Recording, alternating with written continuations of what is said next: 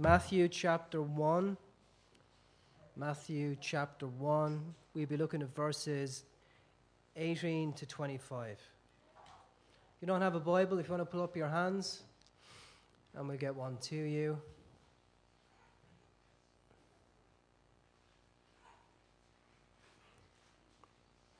Okay, Matthew chapter 1.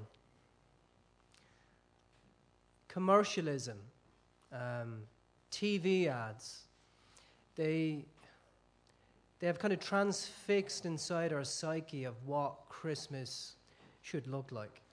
We've all seen the ads, the Christmas cards of the, the, the perfect Christmas scene beautiful, healthy people, lovely, shiny white teeth, sitting around, beautiful Christmas tree, handing over wonderfully wrapped Christmas presents. Um, yet we know that Christmas, not just for believers, it can be a very, very difficult time. And we certainly cannot take our heartache, our pain, and suffering and just throw it in a box and open it back up in January, can we? And nor should we. Because Jesus came for those in need. Jesus was born to rescue people. He came to heal the, the brokenhearted. And his light it shines in the darkness into our confusion and into our pain. The good news for all mankind, especially for believers, is that God is with us. But are we always aware of this truth? You know, do we act upon it? that Jesus is with us every single step of the way. In that the struggles of our life, in our heartache, do we reach out for Him? Do we reach out to His open hand? So this morning we're going to see the struggles, the pain that Mary and Joseph faced. Now don't panic, it is an uplifting message. And what we'll see in that is the glorious future that came in the midst of it. So let's pray. Lord, we thank you for today. We thank you, Lord, that you came to be one of us. And as John said, you know, we've seen your glory, glory of the only Son from the Father, full of grace and full of, full of truth. And we thank you, Lord, that everything you said is true. And we thank you that by grace we are saved through faith in you, Lord. That there's no other way to salvation. It is that simple. It is that glorious. It is that beautiful. We thank you, Lord, that you are with us, that you are amongst us today. And we give you all the thanks. We give you all the praise. So, verse 18 of chapter 1. Um, Vijay is going to throw it up on the wall. So now the birth of Jesus Christ took place in this way. Excuse me.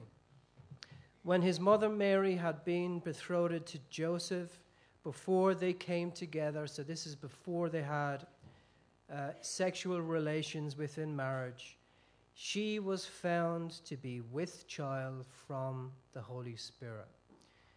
Now, marriage for the first century Jew consisted of two ceremonies. First, a betrothal. Then, usually after about a year, or in around a year, it came the actual wedding ceremony. And the closest thing that we would have to betrothal would be, would be an engagement. That would be the nearest thing. But at the betrothal, that the couple would be legally married. But they weren't allowed to live together, and they certainly weren't allowed to partake in sexual relations. The bride would remain in her father's home until the very day of the wedding, while the groom would busy himself making, building their new home, which is like an extension onto his mom and dad's house. So in these days, you never got rid of the kids, never. And then the wedding itself, it consisted of, consisted of just a very short ceremony, after which the bride was led through the village uh, to her new home where the marriage was consummated, and people, for seven days, I think it was, that they would, they would celebrate. So in ancient Jewish culture, betrothal was a legally binding contract. And if you wanted out of that contract, even in this betrothal period, you would have to get a divorce, a letter of divorce. So Mary and Joseph, they were waiting to be married. And what happens next is, is incredible.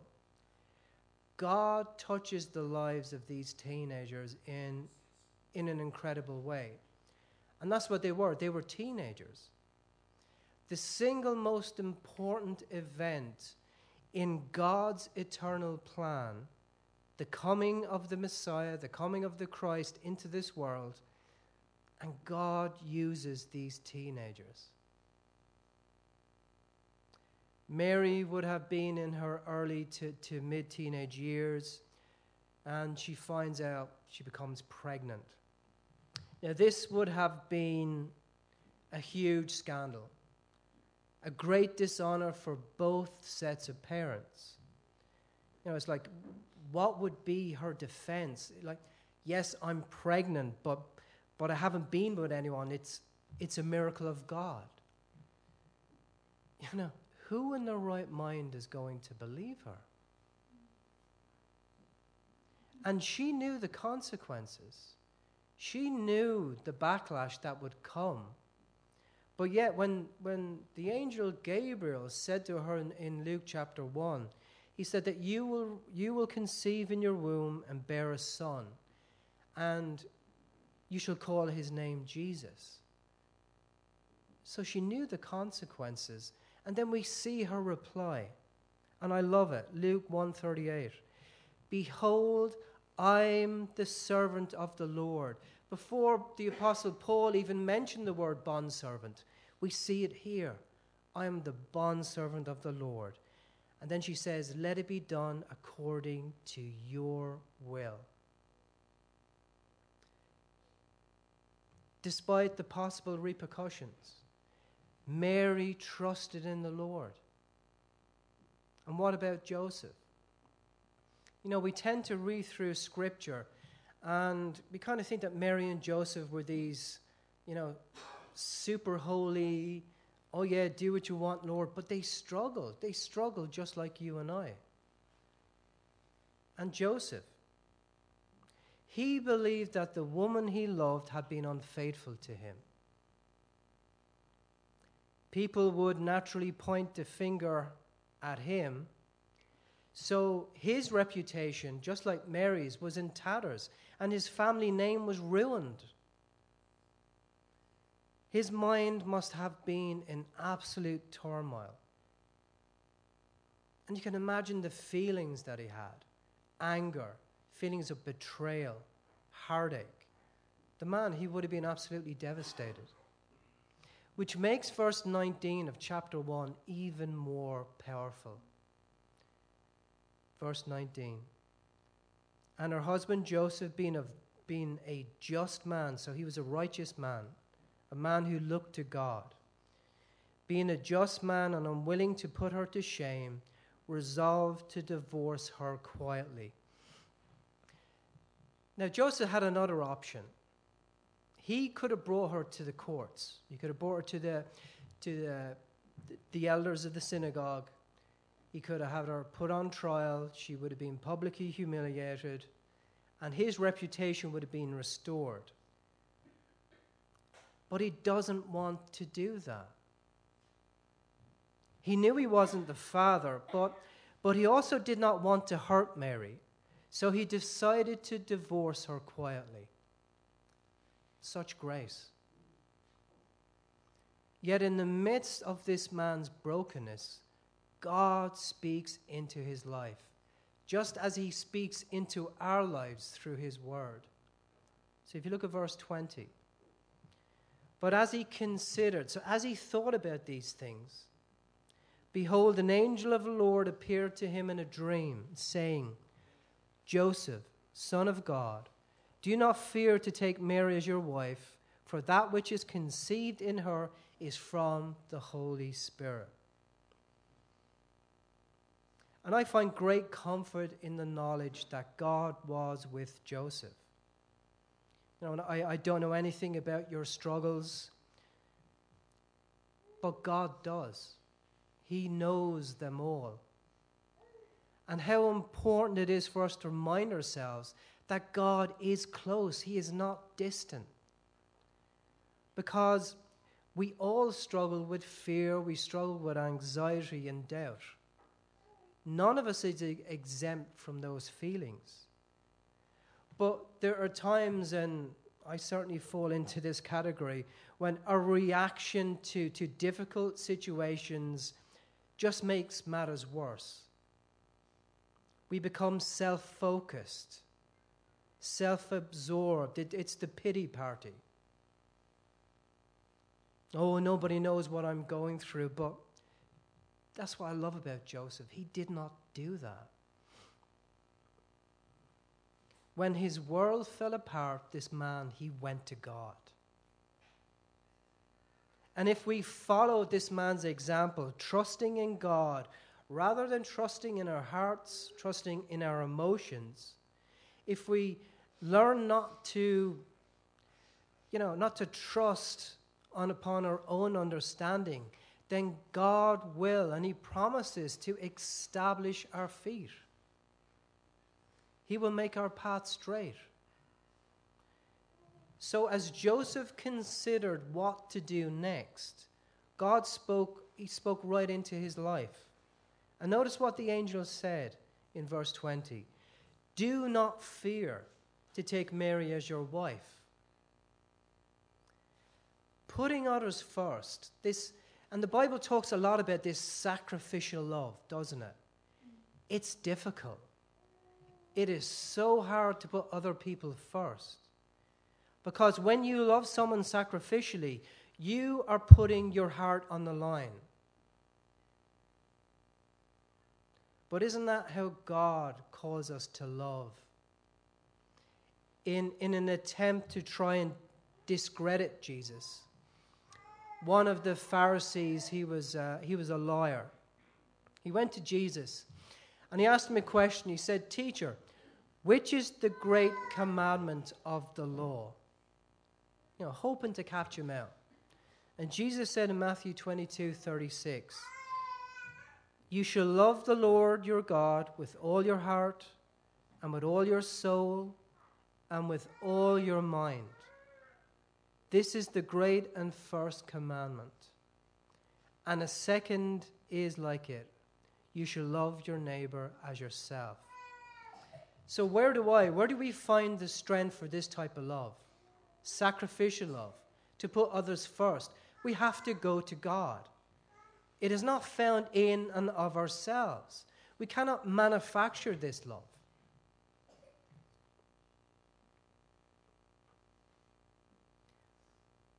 Only He can remove the fear that stops us from, from, from living a life.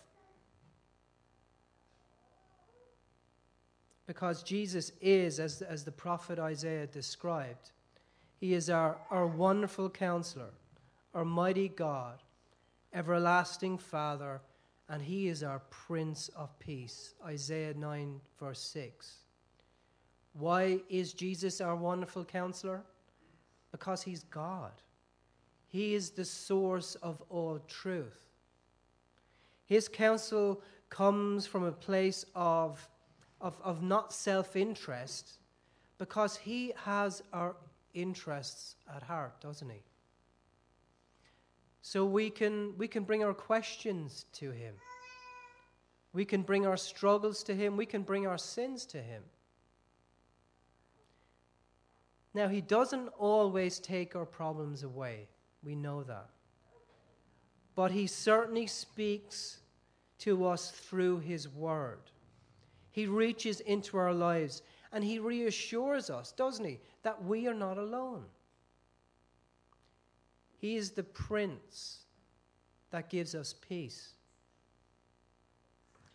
And he certainly knows how rough life can get. Hebrews 4, chapter 15, the author writes For we do not have a high priest, referring to Jesus, who was unable to sympathize with our weakness, but one who in every respect has been tempted as we are, yet without sin. Jesus knows betrayal. He knows what it is like to be wrongly accused, to have people lie and gossip about him. He knows what it was like to be alone. He knows physical and emotional pain. The prophet Isaiah wrote that the Messiah would be despised, that he would be rejected by men, a man of sorrows, acquainted with grief. So that qualifies him, doesn't it? That qualifies Jesus understands your struggles. He understands your grief. And this is why he is our, our, our wonderful counselor. And there's great comfort in the knowledge that when we struggle, that He is right there with us, knowing our every thought, our every tear. So, as Joseph was considering to divorce Mary, God speaks right into his life and he explains to him what was happening. Verse 21. And the angel says, She will bear a son, and you shall call his name Jesus. So the baby was going to be the boy, and Joseph was to name him Jesus. And then the angel speaks of this baby boy's mission, for he will save his people from their sins. And the name Jesus, it means Yahweh, or, or God is salvation. So the angel reassures him. He says, Look, Joseph, don't be afraid because the Messiah that has been promised is coming and he will save his people from their sin. The apostle Paul wrote in his letter to, to the Romans in Romans 6:23.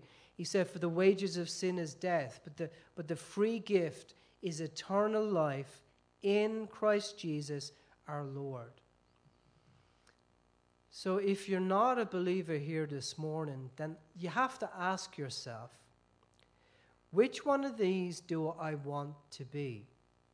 A slave to sin, payment for which is death, eternal separation from God, or do I want eternal life? If you decide to accept this, and it is a free gift, salvation is free, then you become a child of God. You belong to Him. Remember that the blood of Jesus, the blood He shed on that cross, it is the only thing that can save you. So put your faith in Jesus. Repent of your sin. Believe in His death and His resurrection, that it provides a way for you to be forgiven, a way for you to be redeemed. And now Matthew points to the fact that the virgin birth was a fulfillment of biblical prophecy. And we see that Matthew does that throughout his gospel. In fact, Matthew uses more Old Testament quotes than any other gospel. So, verse 22 and verse 23. Then Matthew tells us all this took place to fulfill what the Lord had spoken by the prophet. Behold, the virgin shall conceive and bear a son, and they shall call his name Emmanuel. And then Matthew tells us that name means that God is with us. So, this quote from Isaiah 7, verse, uh, verse 14, it was actually written 300 years before the birth of Christ. Now, the prophet Isaiah lived in, in Jerusalem in, in the latter part of the kingdom period. And many consider him to be one of the greatest of all the prophets. In fact, he, he's often referred to as, as the uh, messianic prophet. because many of his prophecies were fulfilled in Jesus Christ. The New Testament quotes and applies more scripture from, from Isaiah than any other Old Testament prophet. Isaiah spoke on God's behalf to the rulers of, of Judah and Jerusalem. Um, they, weren't, they weren't a great bunch. Um, he warned them about their sin, about their idolatry, and about their treatment of God's people. He warned that if they continued in their path, refusing to repent, then God would use, and he mentioned the Assyrians and the Babylonians, that God would use them to judge Judah. But with these warnings, and again, just God demonstrates his grace time and time again, it wasn't just all warnings. There also came a message of hope, a message of the coming Messiah. And this isn't the only prophecy concerning Christ. Isaiah wrote how the Messiah would be a descendant of the king of David, Isaiah 11:1. 1. It says there shall come forth a shoot from the stump of Jesse, and a branch from his root shall bear fruit. He also spoke about the miracles that Jesus would perform, how he would heal people. Uh, Malachi 3:1 tells us that the Messiah would, would stand in the temple. The prophet Zechariah, chapter 9 9, he said, wrote about how the Messiah would, would ride into Jerusalem upon a donkey. Again, fulfilled. Zechariah also predicted how the Messiah would be pierced, which obviously points to his, his crucifixion. And David wrote the same thing. A thousand years before the birth of Jesus, he spoke how the Messiah's hands and how his feet would be pierced, and how the people would cast lots for his clothing. And the soldiers did that at the foot of the cross, didn't they? Prophecy fulfilled in Jesus.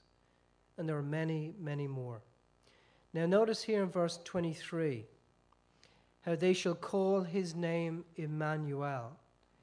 So, Jesus, a name which means he saves his people from their sin, came as Emmanuel, God with us. So Jesus is right there in the midst of the brokenness, in the midst of the sin of this world, with the purpose of bringing all mankind to himself. God does not want to see one person perish. He doesn't. And then we finish on verses 24 to 25. So when Joseph woke from his sleep, he did as the angel of the Lord commanded him. He took his wife, but knew her not until she had given birth to a son, and he called his name Jesus. So even though Joseph did not understand, fully understand what was, what was happening, he still was willing to obey God's word. He waited upon the Lord, and when the Lord spoke, he allowed God's word to guide him. Now, seeking God's will for your life requires patience. and as we walk with Him, as we study, as we live out His word in our lives, we find that we are given the mind of Christ. His will for us. So, in conclusion, as believers, we celebrate Christmas as the birth of Jesus Christ. We celebrate when the Word became flesh and dwelt among us. The eternal second person of the Trinity entered into history as the man, Jesus. From his incarnation to his ascension, Jesus Christ declares the love and the grace of his Father. Therefore, the manger becomes the most hopeful place in a world that is full of hopelessness. Because in Jesus we find the strength, the hope, and the joy to face any crisis, endure any sorrow. And I want to finish on a quote from the Reverend Charles Spurgeon. Um, he, he preached this sermon on the, the 20th of December, 1857. And I, I quote Charles said, let, it, let each one of us go from this place determined that if we are angry all the year round, this next week shall be an exception. That uh, if we have snarled at everyone last year, this Christmas time we will strive to be kindly affectionate to others. And if we have lived all this years, all this year at enmity with God, I pray that by his spirit he may now this week give us peace with him. And indeed, my brother, it will be the merriest Christmas we ever had in all our lives. Amen.